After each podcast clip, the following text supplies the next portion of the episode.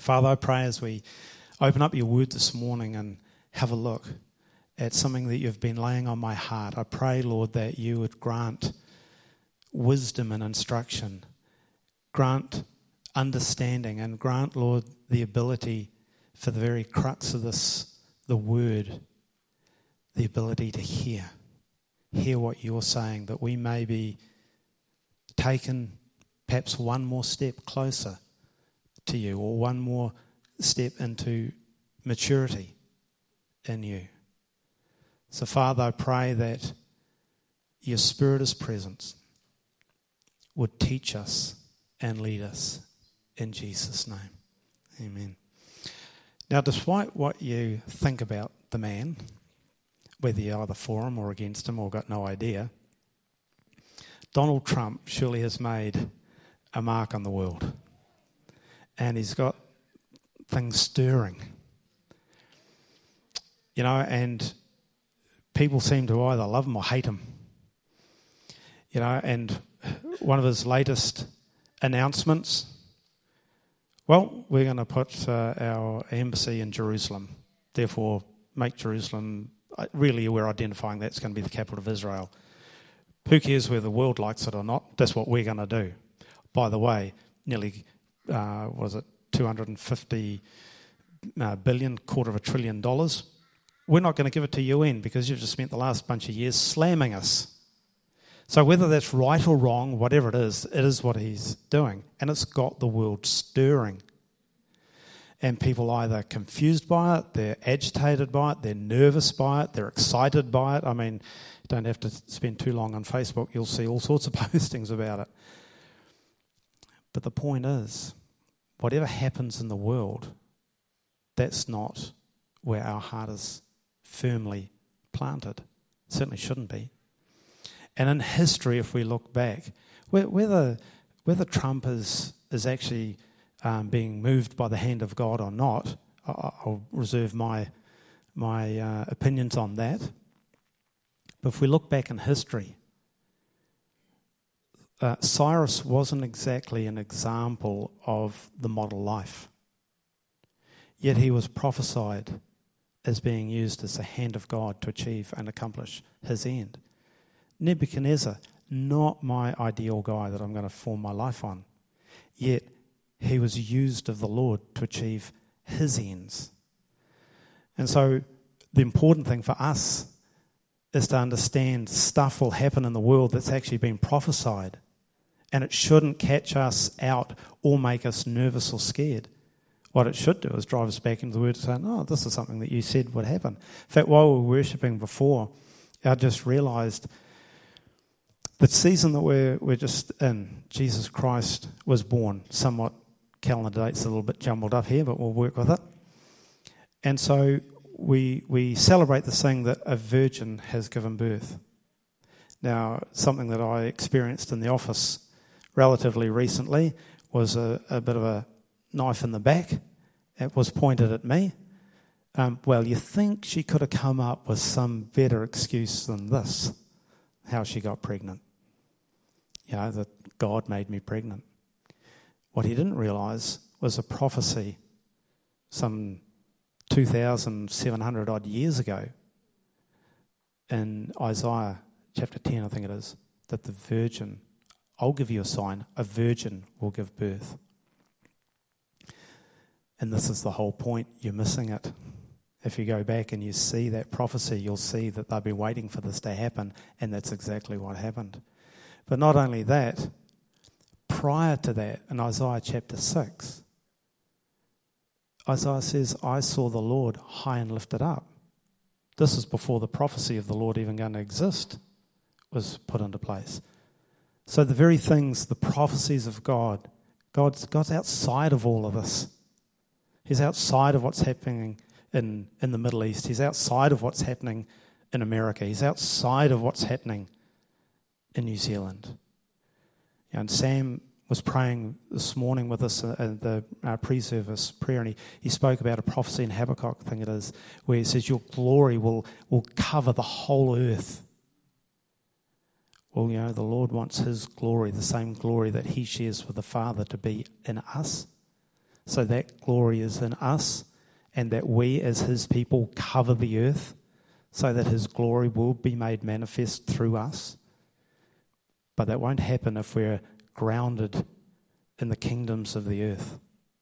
We need to be grounded in another kingdom.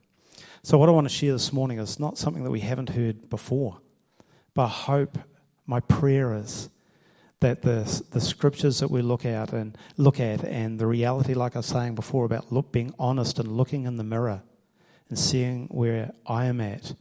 And this is a message for me, you know, not, not out, it's in. That I understand what He has done and how He's leading me into Him.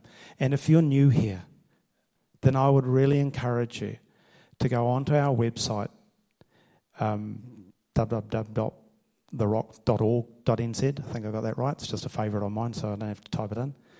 And look for the sermons and download and have a listen to the messages that have been spoken over the last six years, particularly the one on marriage. A series, I think it's about six. And you'll hear the same theme being spoken over and over and over again. I, I titled the message The Good News, the Kingdom of God, the Inner Reality. When you hear the phrase or think of sharing the good news, what comes to mind? Most people, from what my experience has been, they'll talk about that Jesus has died for your sins, that you can come to or get to heaven. Jesus is your best friend. They might think of Easter, or that you have a relationship with God uh, that this is all good news. When I was just sitting on this and the Lord was stirring in my heart, He's saying, Well, what was, what was Jesus' good news? What was it that He um, started to, to preach? Get down, okay, that chance. Um, what was it that He started to speak about? And so when I looked in the, in the Gospels, and that said that Jesus uh, then was filled with the Holy Spirit Still dribbling. Give me a bib. Look away, everyone. um, that he, he started to speak of the good news about a kingdom reality that had come. So, the means to enter into the good news is good news. It was that Jesus was born, the virgin would give birth for a purpose, that he was going to take the, the sin of the world upon himself, which is further prophesied through Isaiah, and pave the way or make the way that we can now be recipients of the good news. The kingdom of God has come. Just one thing I'd, I'd encourage you don't put your hands up. How many have kept a regular time with the Lord over the last week? Because there's all sorts of distractions. Obviously, Christmas is pretty hectic and all sorts of stuff happens, and we get really busy with family and, and stuff. But how many have kept a regular time with Him?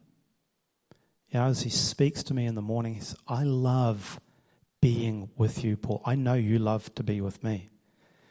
I want you to know that I love being with you. It, that, boom, shifted something within me that says, I, or actually you love for, for me to come and just sit. I'd encourage you to try this throughout the year. Something I've done last year just as something to, to shift how I, I normally do my religious routine. it to keep it fresh and keep my walk with the Lord fresh was to read one chapter of Psalms, one chapter of Proverbs, in one chapter out of the book of Isaiah. So 66 books in Isaiah, 30 uh, in Proverbs, 150 in Psalms. You'll get through Psalms twice in a year, Proverbs 12 times, six times the book of Isaiah. And I'll put a challenge to you. See if God doesn't speak to you and align the scriptures as you read them. I, I have been astounded how many times I've read through something in Psalms, something in Proverbs that's been confirmed in the book of Isaiah.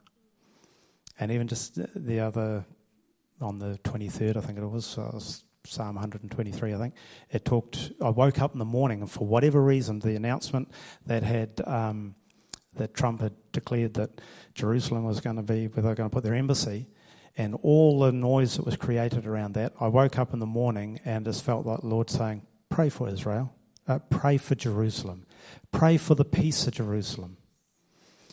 And and you must know that there are two things that are there's both a physical application and a spiritual application about that. The real Jerusalem, it's a spiritual Jerusalem, it's the Jerusalem of faith. Hebrews, I think it is, it speaks of this very clearly that those who are children of our mother Jerusalem are those of faith. With Father God, then we're children of that family of faith. So there's a spiritual application and a physical. Jerusalem actually is a place, it actually is there. Um, so I woke up in the morning and just felt like I was going to pray for the peace of, of Jerusalem. Hmm, that's odd. So I prayed, opened up the Psalms, and what did I read? Pray for the peace of Jerusalem. The corresponding chapter in Isaiah was all about a prophecy of Jerusalem. So the only uh, reason I bring that up and to say is to, to encourage you to keep regular and feeding and intimacy with God. And I challenge you to do that. So there's different different things that we might think about around the, the good news. But Jesus' declaration was that the kingdom of God has come. Now, have you ever thought, He said, I am the way, I am the truth, and I am the life? The way where? The truth about what? And the life of what? Well, that was handy. um, yeah, so I'm the way, the truth, and the life. John 14. So if, you, if you've got your word with us, have a look at John 14, 1 through to 6.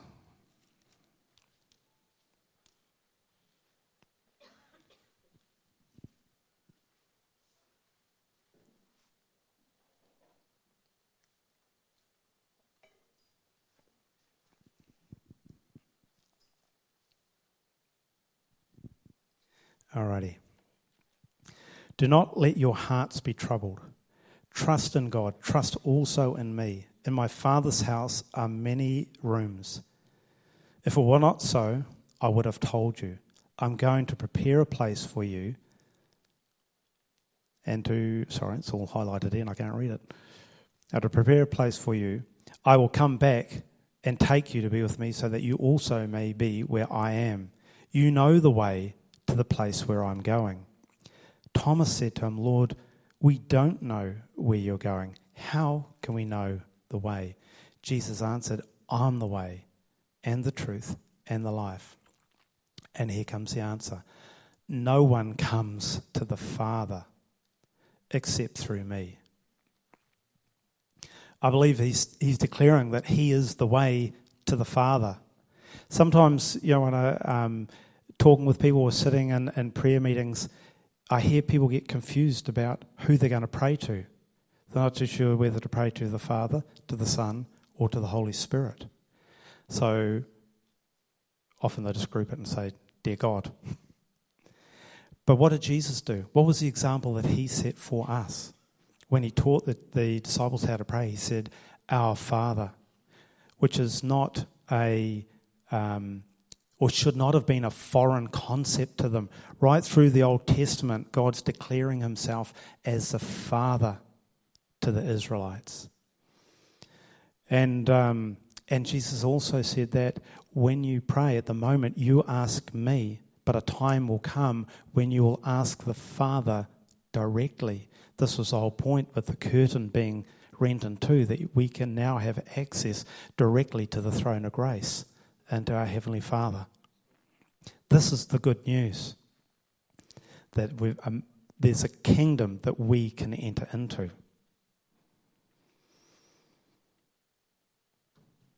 There's a few questions, further questions that I, I'd, I'd written down. Where's the kingdom of God? How do we get there? What is it like? And who's there? I'm not going to answer all of those, but they're good questions, I think, to ponder on, to think about, well, if I've been invited to come into this kingdom, what is it going to be like? You know, there's a journey. I love the prayer this morning. What was it that you, um, that verse that you um, prayed this morning about uh, the servant? Can you remember?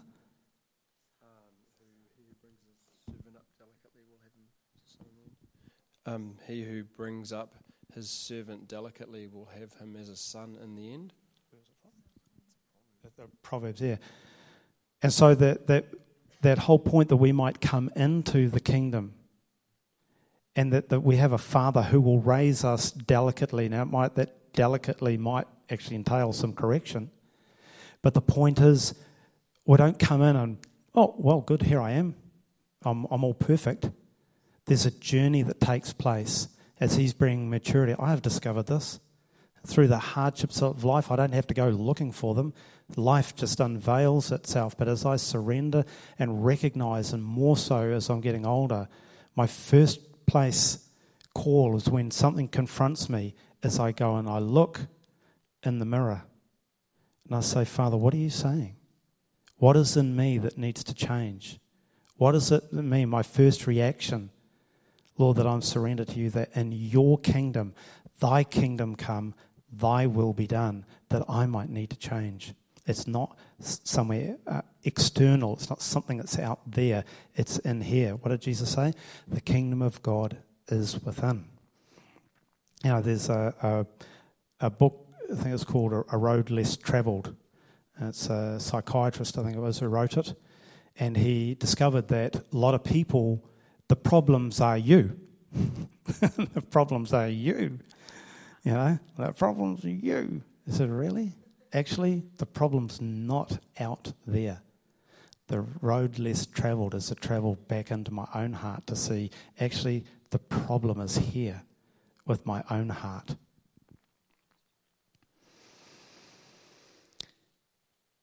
This is something that's not spoken of that often, not in these type of services, what I'm about to, to speak to next. Often we, we focus on the opposite.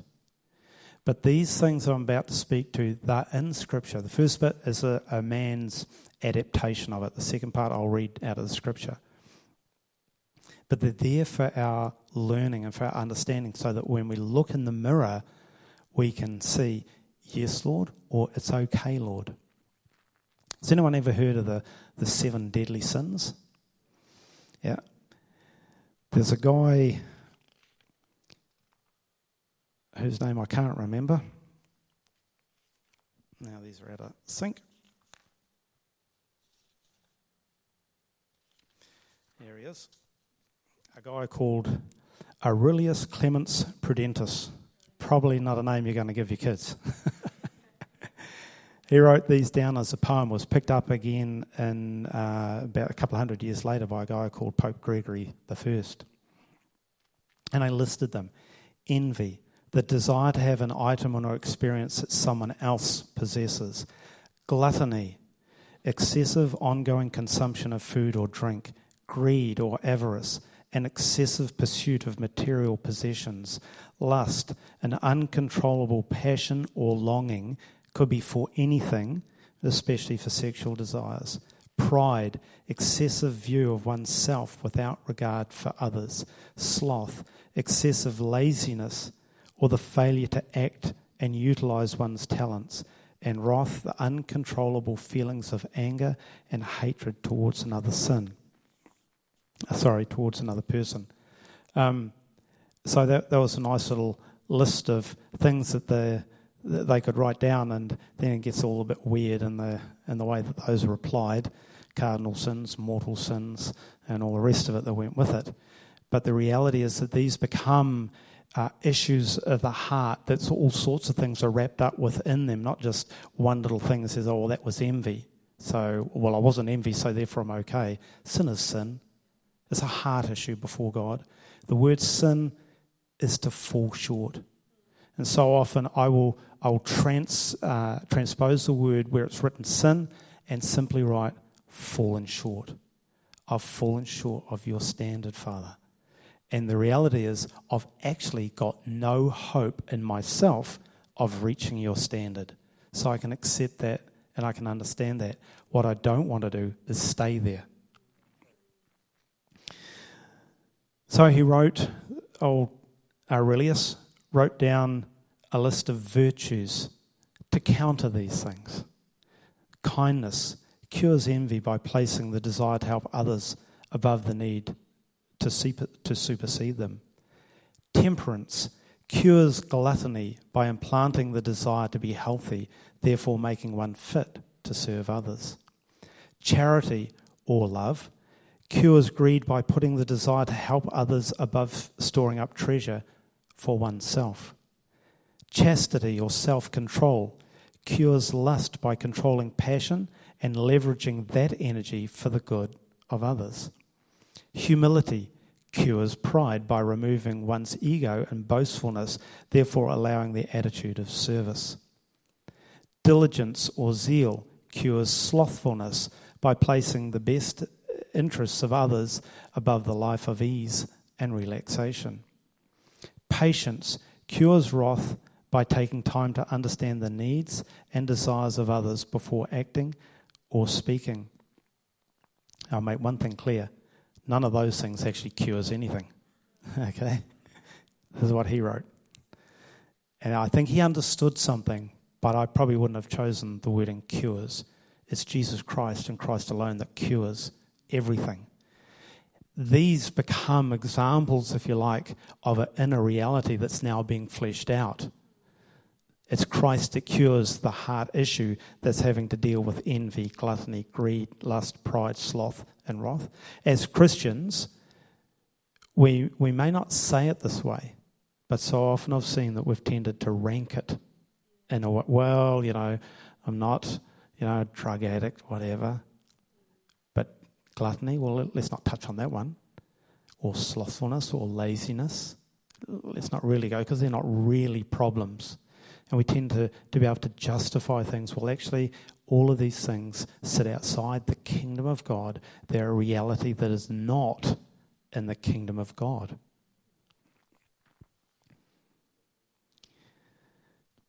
Here's a biblical list, okay? So Proverbs 6, 16 to 19. Turn with me there if you like. Book of Proverbs comes just after Psalms. Book of Psalms comes just before the book of Proverbs. Don't know if that helps.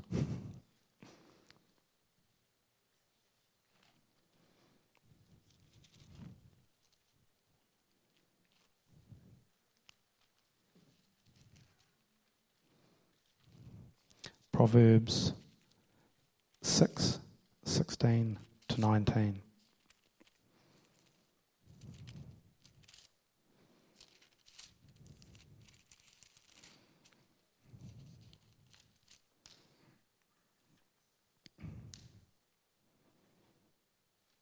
I need a Bible with bigger print. These six things the Lord hates, yes, seven are an abomination to him a proud look, a lying tongue, hands that shed innocent blood, a heart that devises wicked plans, feet that are swift in running to evil, a false witness who, sp- who speaks lies. This last one grabs my heart. One who sows discord and note the last one, part of that. One who sows discord among the brethren. Surely that is not something that takes place in a church. Galatians 5 19 to 21.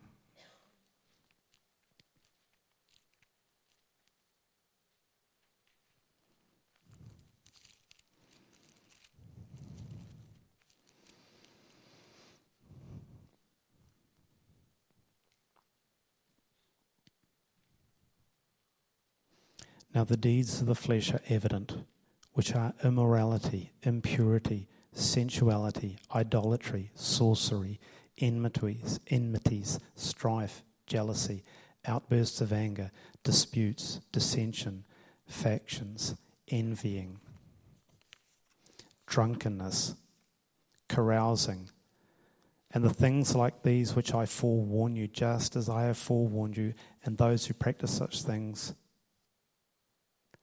will not inherit the kingdom of God. The good news is that we're to be in the kingdom of God, not outside of it. Now, when we come into the kingdom of God, these things are part of the makeup of the world that we've been part of.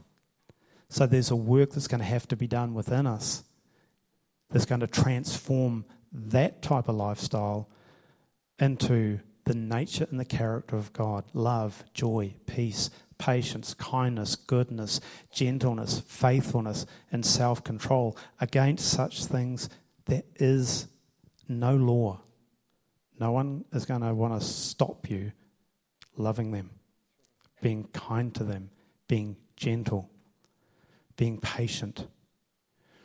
That has to be formed within us, though, and this is the wrestle that so often takes place. And the difficulty that I've found or discovered is that when we say, Well, I'm a Christian, and I know that this is the case because this is something that, is, that has confronted me, that I've had to look in the mirror. Because I would not, dis- would not have described those things as me. Yet, when, as I looked in the mirror and read, he very much confronted my heart and said, But son, that is you. I need for you to admit that and to be honest with me.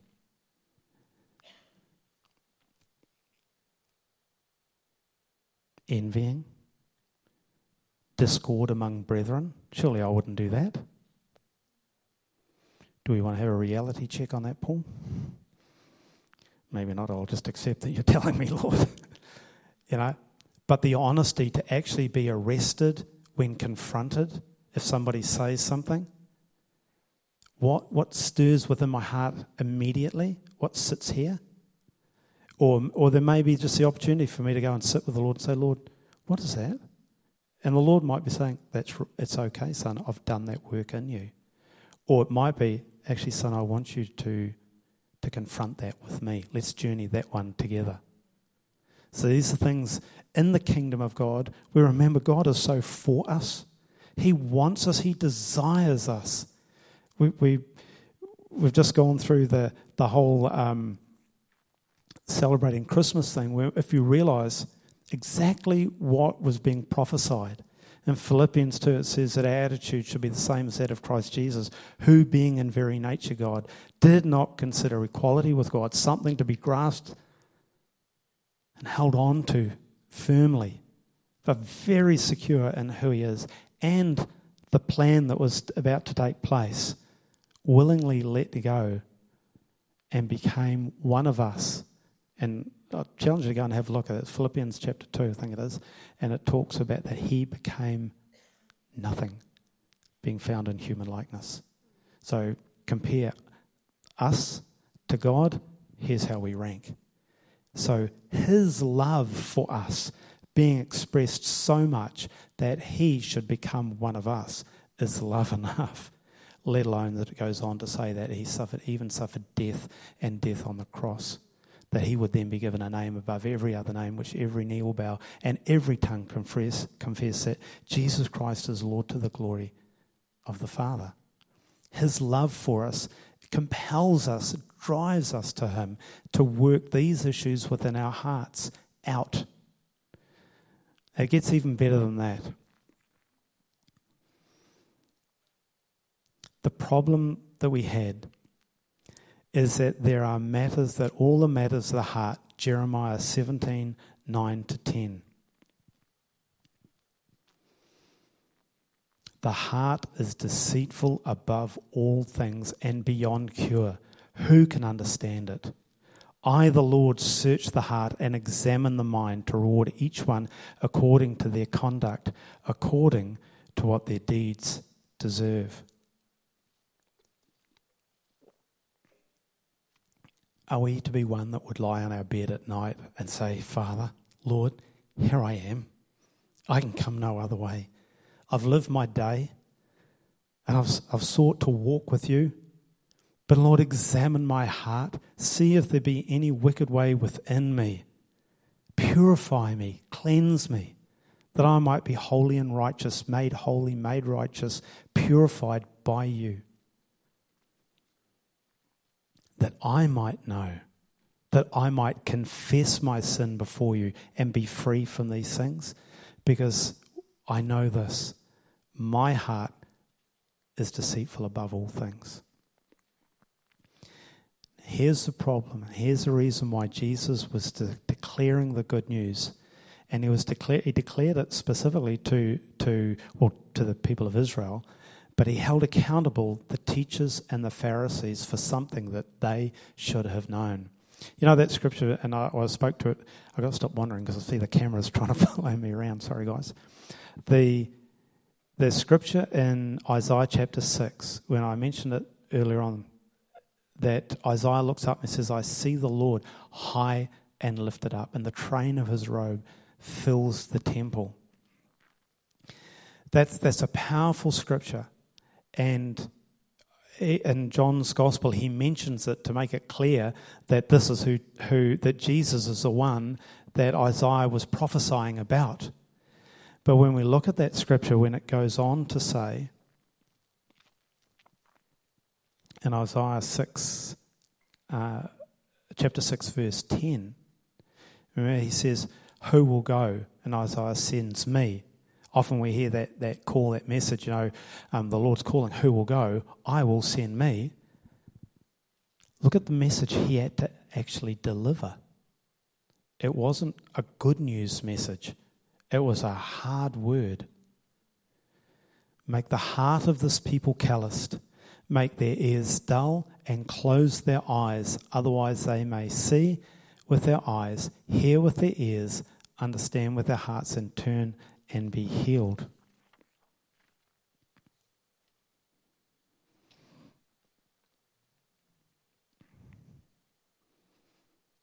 Heart calloused, ears blocked, eyes blind.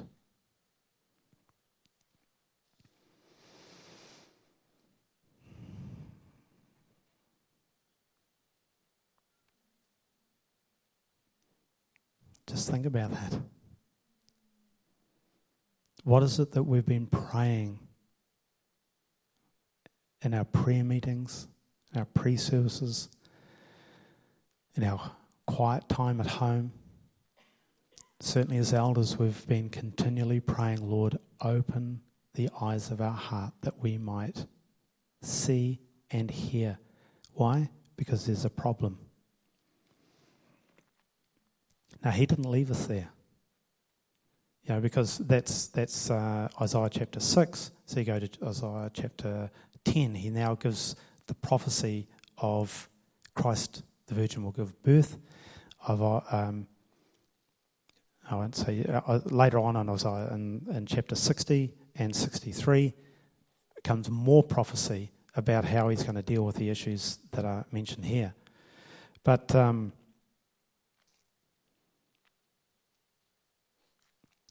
the issue still remains the heart because the heart's been hardened. So we all have this problem with a hardened heart that's got to be resolved. We've heard, or perhaps we may not have heard, um, Ezekiel chapter 36, 26.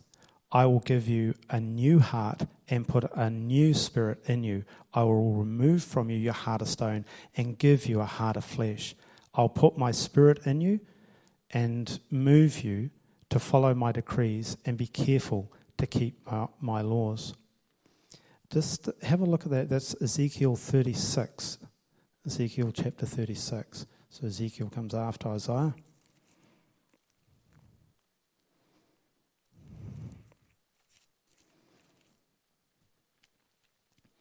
Just jumping back again to those issues of the of the seven deadly sins, but the issues of the sins in our lives. And the good news that Jesus has come says the kingdom of God has come as in a reality that's going to be in placed in you. And this is a transformation work that will take place in here. I'm going to take your heart of stone, your hardened heart towards God out. and I'm going to give you a heart of flesh that is soft towards God. There's an issue that's going to have to take place in the renewing of the mind. Let's have a look.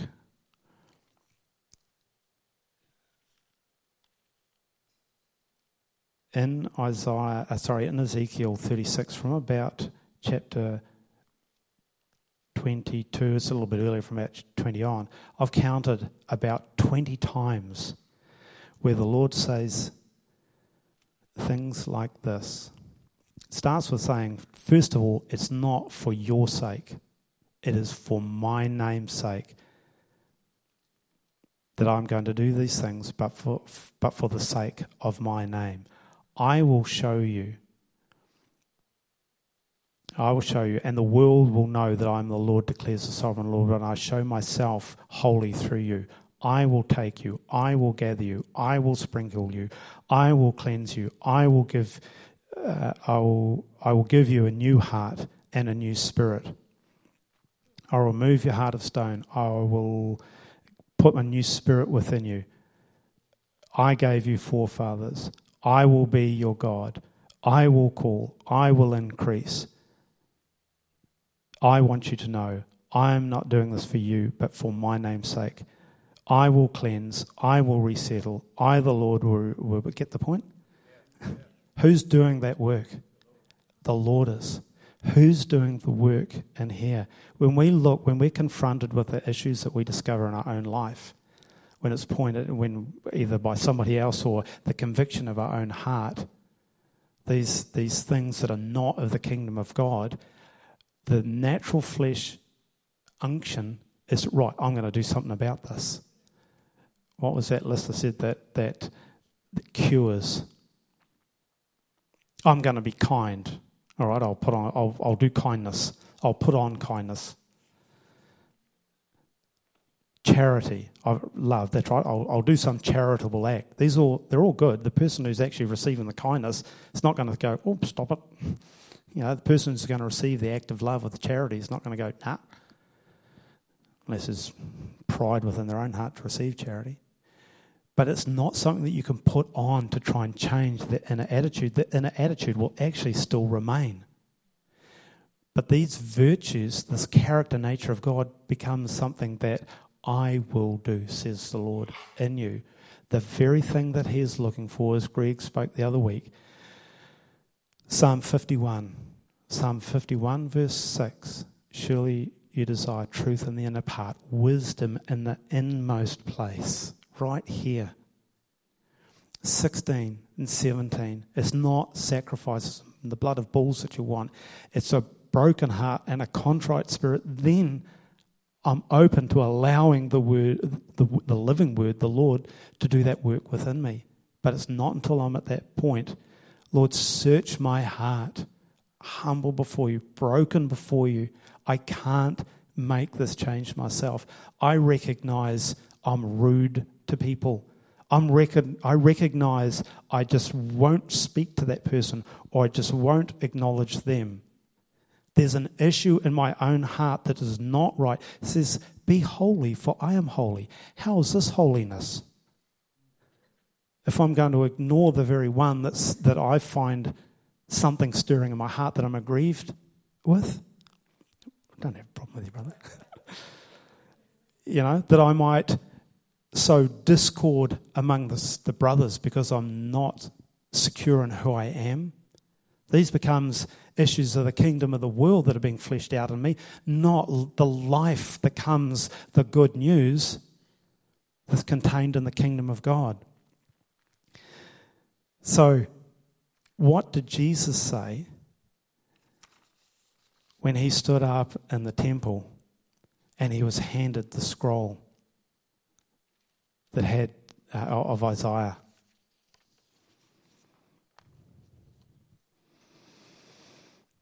He stood up and he read from Isaiah 60, verse 1.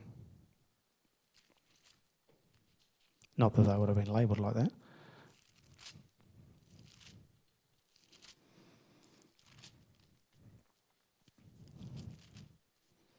The Spirit of the Sovereign Lord is on me because the Lord has anointed me to preach the good news to the poor. He has sent me to bind up the brokenhearted, to proclaim freedom for the captives, and to release from darkness and release from darkness from the prisoners, to proclaim the year of the Lord's favor.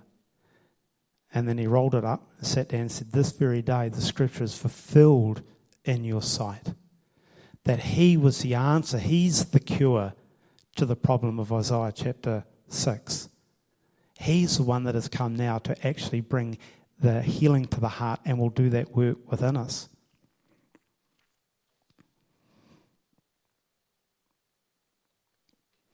When two people confronted Jesus and he expected more of them than they gave, um, when Nicodemus came to the Lord and he was asking about the kingdom of God, Jesus says, Surely you understand you have to be born again. And Nicodemus' answer, now Jesus is expecting he actually understands. So when Nicodemus goes with this, it's like a mystery. What? Why, why are you even going there? What? Surely, what? How can a man crawl, crawl inside his mother's womb and be, and be born again? So what, what are you going on about? A man must be born of water through a natural birth to come into a physical realm, and then he, because we're born dead in our sins. But then he must be born again spiritually, born of the Spirit to enter into the kingdom of God. This is something that has to be a reality check for us to go, Am I born again of the Spirit of God? What is the lifestyle that is actually being expressed from me that comes from a life that's lived in the kingdom of God as opposed to a life in the world. And for the teacher that came and said to him, um, What is the greatest commandment? He said, To love the Lord your God with all your heart, with all your mind, with all your soul, with all your strength, and to love your neighbour as yourself. It's interesting, Jesus combines scriptures out of two books, out of Deuteronomy and out of Leviticus, and puts them together. It says there's no greater command than this. And the teacher says, Well, well, well said. I mean, even that's a bit weird. Well said, God. like God needs a pat on the back. It's a well said. And then Jesus' response to him this is, You're not far from the kingdom. Hmm. Why didn't he say to him, he had that information, oh, well, you're in the kingdom? Is because he had an intellectual knowledge. It's a head knowledge. He'd read the scriptures. He knew Isaiah. He knew Deuteronomy. He knew Leviticus, the teacher. And as he, he goes on and Jesus goes on and speaks to the issue, which was which deal with the issues of the heart, which was still an issue for the teacher, because he had to accept that Jesus was the fulfillment of the prophecy of Isaiah chapter ten. I hope and I pray that you'll go back and look at these scriptures and meditate on them and look and see the, the steps of the path from Isaiah chapter 6, Isaiah chapter 10, Isaiah 60, through to. Um, sorry, I haven't got the actual reference here. Through to Luke 4 14 to 21, where Jesus uh, reads from the scroll and says, This scripture is fulfilled in your midst. That he's now proclaiming the good news that the kingdom, an inner reality, an operating mechanism. I saw something on, on YouTube um, just yesterday, and a guy questioning about, well, you know, does God exist? Who made God? And the guy who, who gave answers to that oh, it was really quite good. But one thing he said that computer there, the guy who created the computer, he's not inside the computer, he exists outside the computer. He's not running around putting little letters on the monitor. He's outside it, he's created it. And the point was that God's outside time and space. He's much bigger, more than we are. But there's one thing that actually does take place to enter into the kingdom of God is that God, the hope of glory, now resides in here. Now that should arrest us. It certainly is arresting me because that means there's the power of God, Jesus Christ Himself, residing in me, has the power to overcome. He is secure for all of those things that once marked my life. That now I exist outside of that kingdom of the world reality, although I walk in it. I'm not dumb, I still hit the door if I walk into it. But I live and exist in a kingdom of God reality where there's a hope and a joy and a love. It's righteousness, peace, and joy in the Holy Spirit. These things are of the kingdom. They won't be rocked out of the kingdom. So if the kingdom is firmly established in here, I'm not going to be rocked when I'm confronted with an issue of my mind that needs, still needs transforming. I've learnt to get on my knee before the Lord and ask Him, Lord, is that something that you're wanting to deal with me? Because your kingdom is a kingdom of righteousness, of peace, and of joy. And that it's, it's inherent within you, so it's in me. I pray, I pray that that becomes a greater living reality for each one of us that the power of God and the kingdom of God, the power and authority of God, a realm that is not somewhere in outer space, but is right here with us, is an ever increasing manifestation within our own lives. Father, I pray that it is your will. I love the cry in the Song of Songs, where in the very final chapters, the beloved is crying out, Place me as a seal on, on your heart, as a band on your arm, close with you. Out of an intimate relationship with you, the heart cries out. Then, Father, as the heart is crying out now for a greater, closer, intimate relationship with you, no fear, no anxieties, but pure love and faith and trust in you, in your righteousness, in your peace, and in your joy filling our hearts. That the greatest reality of the kingdom of God becomes our living reality. And that as we, as we discover, Lord, that we are in the kingdom of God, in your Son, we come into oneness not something we try and manufacture and try and create, but something that we find ourselves in. Father, I pray that your living word does work within us. The word be, as Philippians says, that we willingly bow our knee and with our tongues confess that Jesus Christ is our Lord, our Saviour, our King, our groom, to the glory of our Heavenly Father. Amen. Amen.